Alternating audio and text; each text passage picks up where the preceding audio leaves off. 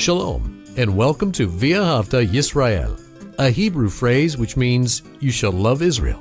We hope you'll stay with us for the next 30 minutes as our teacher, Dr. Baruch, shares his expository teaching from the Bible. Dr. Baruch is the senior lecturer at the Zera Avraham Institute based in Israel. Although all courses are taught in Hebrew at the Institute, Dr. Baruch is pleased to share this weekly address in English. To find out more about our work in Israel, please visit us on the web at loveisrael.org. That's one word, loveisrael.org. Now, here's Baruch with today's lesson. King David wanted his kingdom to be a righteous kingdom, full of justice, not just for some, but for all, even those who were very poor. And in this psalm that we're going to look at at this time, we see some interesting information. Take out your Bible and look with me to the book of Psalms and Psalm 72. The book of Psalms and Psalm 72. Now, normally we begin with the first verse and move forward. But here I'd like to point out something that is written in the last verse of Psalm 72, where it says, the prayers of David, the son of Yishai, that is Jesse, they are complete, meaning they come to an end with this psalm. Now, because of that statement in verse 20, many of the commentators they interpret that David wrote this psalm late in his life, when he was coming to the end of his life.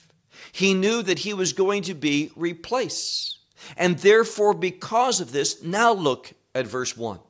Notice the first statement as this psalm begins. We read in Hebrew, Lishlomo. That is, you can translate it to Solomon, or just as accurate, it could be for Solomon. So he wrote it to Solomon, but for him that he would understand some very important truth what it means to be the king. So, if we are led to agree with many of the commentators, David is writing this psalm to his son Solomon in order that David's objectives, which is that that kingdom would be a righteous and just kingdom, full of the will of God and the presence of God, that that would continue and even grow stronger under the administration of his son. So look again at verse 1 of Psalm 72 where it says, To Solomon, God, your judgments to the king give. Now, to the king, there's two ways that we can understand this. It could be referring to, to David, saying, God, give me your judgments that I might pass them on to my son. And it could simply mean that it's speaking about how David wants God to give his own judgments to Solomon, that they would become a reality under this new administration. But what's interesting is what we see at the conclusion of verse 1. It says, And your righteousness to the son of the king. Now, if David's the king, obviously we're talking about the son of the king, Solomon. But I would suggest to you something different that the king is indeed the new king, Solomon, who's going to be taking over. And the son of the king is speaking about Solomon's heritage. That is that next generation. And we know from our study of God's Word how important that next generation is. How that phrase and things that hint to the next generation always give the passage a kingdom context. And what David is wanting is that there be a transition, but ultimately that this transition would move towards the establishment of the kingdom of God. Look at verse 2. And he will judge your people in righteousness. Now, we're going to see that there's an emphasis upon righteousness in this passage of Scripture. And we see that righteousness is the chief adjective, that word that more than any other describes the kingdom of God. So David is saying here, and we can understand it as a prayer, as a petition. He will judge your people with righteousness. That's what David wants to be the reality. And your poor ones with justice. Now, why does he say that? Because most kingdoms did not have righteousness and justice. People would come for that, but what would happen? Well, the judges wanted to be bribed. And those who could afford it, those who had power, those who could do something to the judges, they would receive a better verdict than those who could not. And David does not want that to be the reality of his kingdom and the administration of his son that is taking over after him. So he says, He will judge your people in righteousness and your poor ones in justice. Verse 3. Now, he wants something else to be the character of his kingdom. Look at verse 3. The mountains will lift up peace for the people, and the hills in righteousness. Now, we've come across this word righteousness several times. And when we deal with the mountains and the hills, we're talking about authority. That the authorities within that kingdom, they would realize their responsibility to rule not simply because they have the power to do so, but to rule to uphold the purposes of God, God's righteous purposes, to uphold justice in this community. And we read, look now to verse 4. He will judge the poor ones of the people, and he will save the sons of the destitute one. Now, all of this is unique.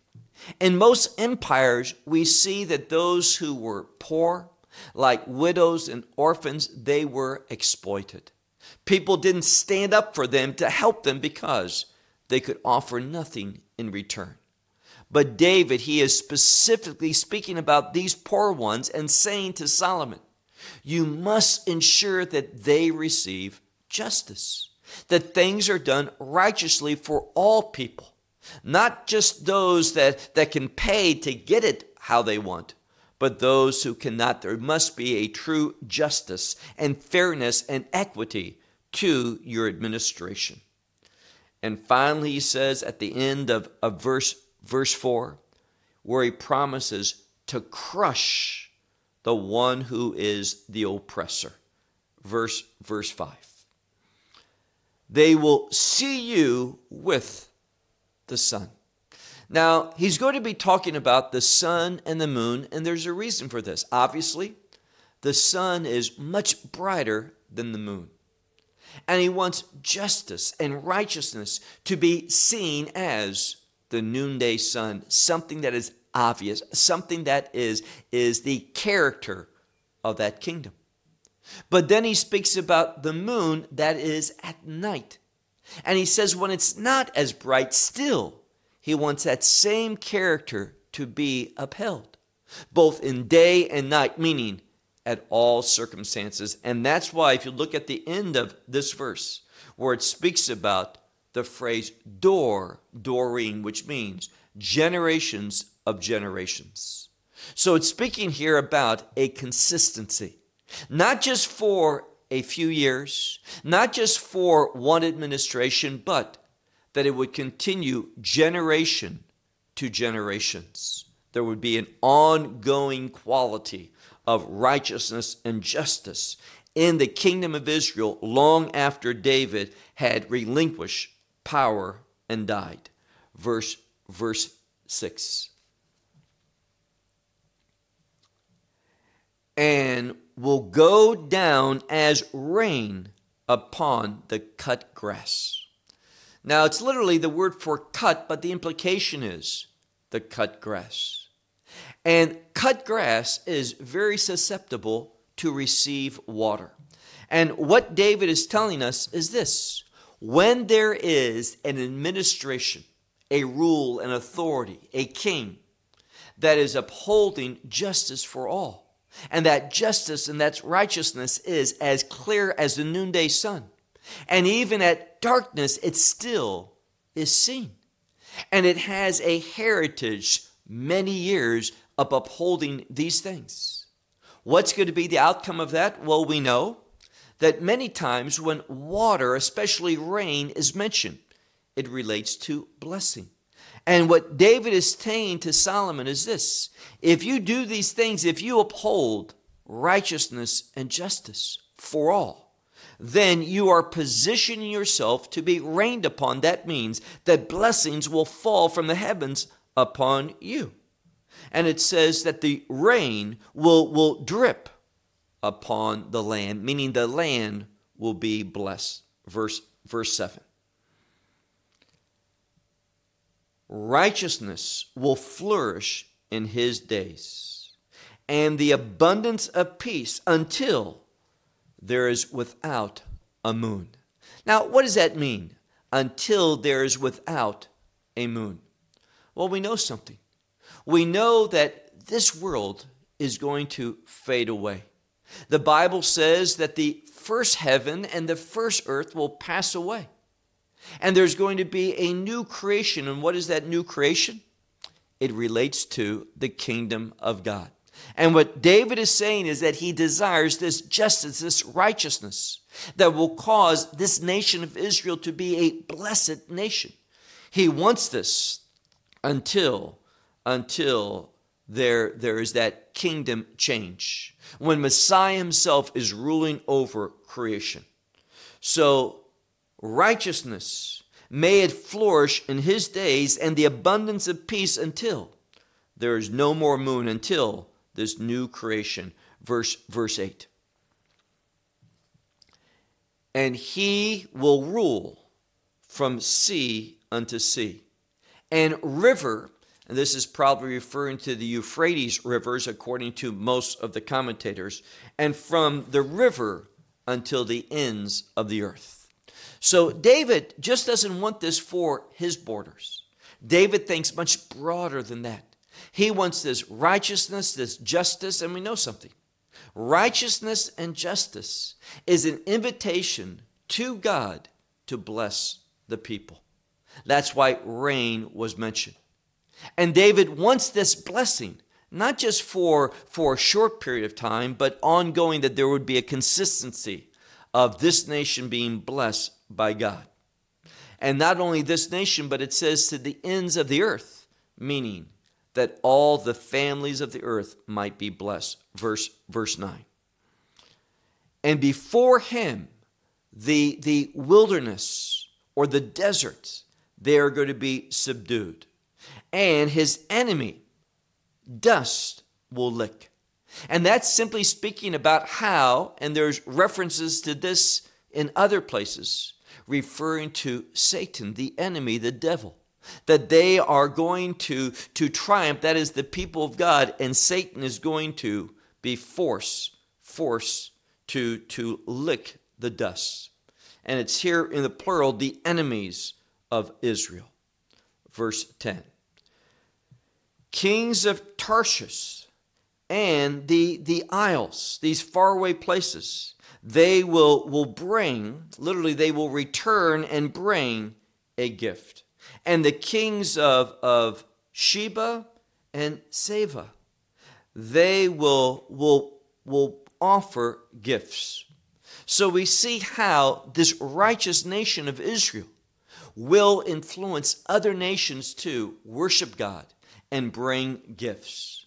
So it's clear that a righteous Israel is going to be a blessing for all the nations of the world.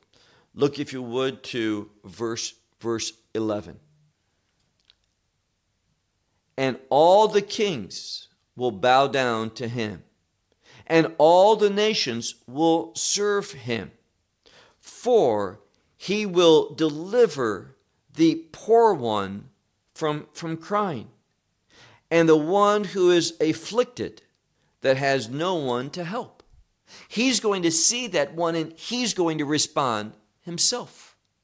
And that's what Messiah did, and that's what we are called to do, and that's what David is admonishing his son to uphold in his administration. Verse, verse 14.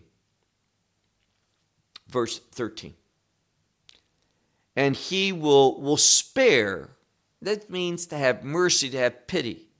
He will spare the one who is, is destitute and the one who is poor and it says, The souls of the destitute one he will save.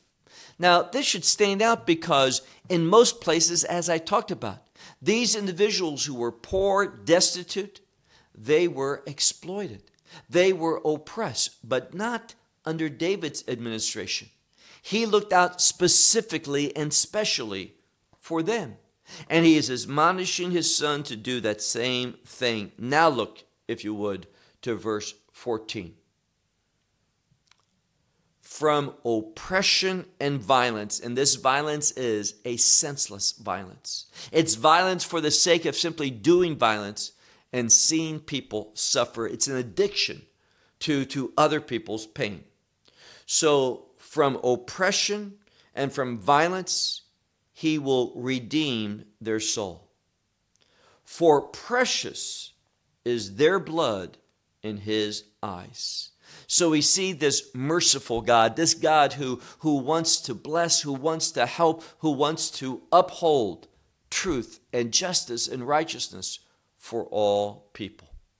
So, David, remember, David is praying this psalm.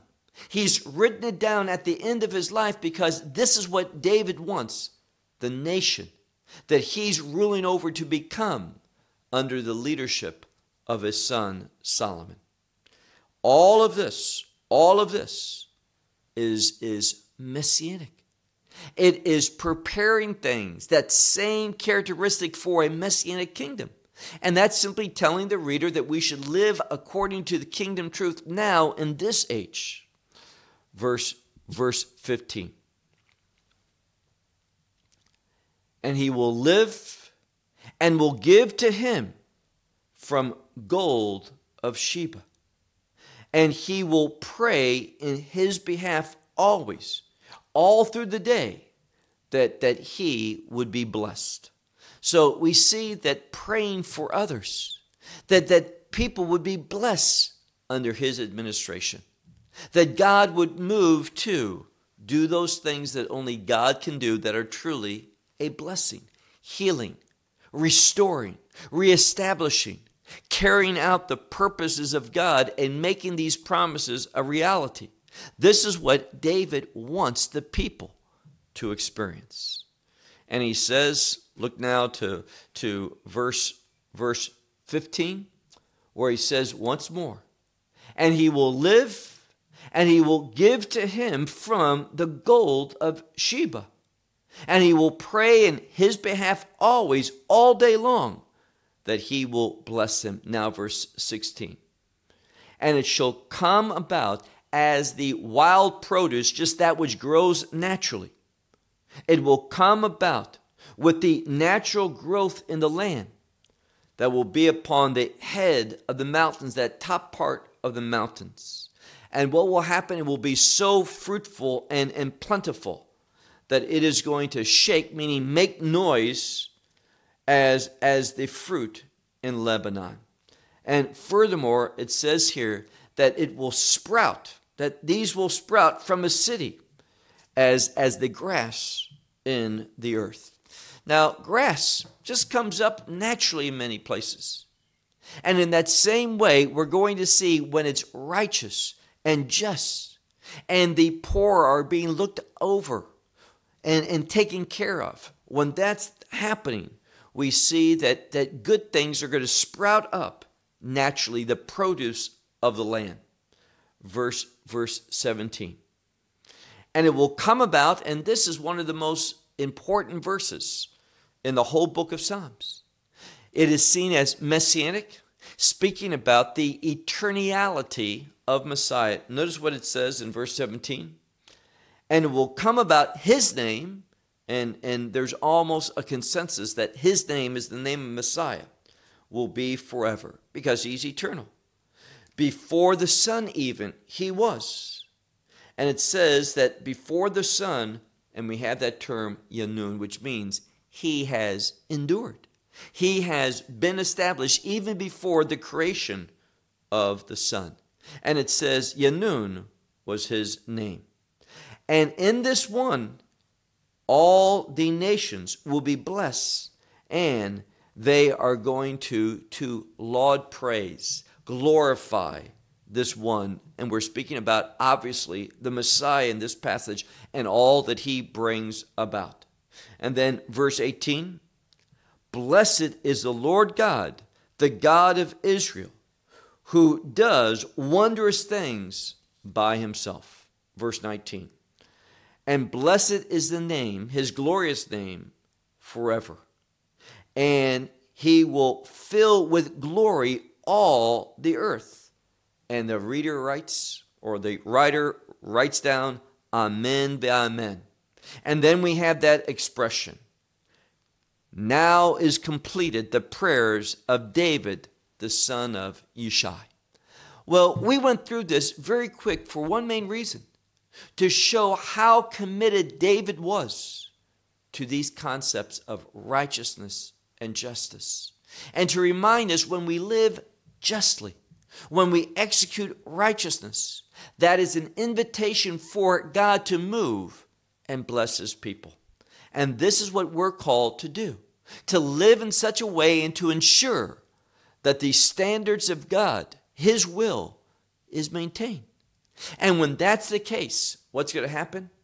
God is going to move mightily and pour out blessings upon us from heaven. This psalm is a psalm of encouragement. It reminds us no matter what the enemy might be doing, no matter how corrupt and full of, of, of decay spiritually this world may be, that if we live according to the truth of God, God will still bless us he will be our defense. He will assist us, and we can trust and depend upon Him and not be disappointed. Well, a great psalm, one that I would highly recommend that you read for yourself several times, making notes of what's said there, that you might have a fuller understanding of this wonderful psalm, Psalm 72. I'll close with that until next time. Shalom from Israel. Well, we hope you will benefit from today's message and share it with others. Please plan to join us each week at this time and on this channel for our broadcast of loveisrael.org. Again, to find out more about us, please visit our website, loveisrael.org. There you will find articles and numerous other lectures by Baruch. These teachings are in video form. You may download them or watch them in streaming video. Until next week. May the Lord bless you in our Messiah Yeshua, that is, Jesus, as you walk with Him. Shalom from Israel.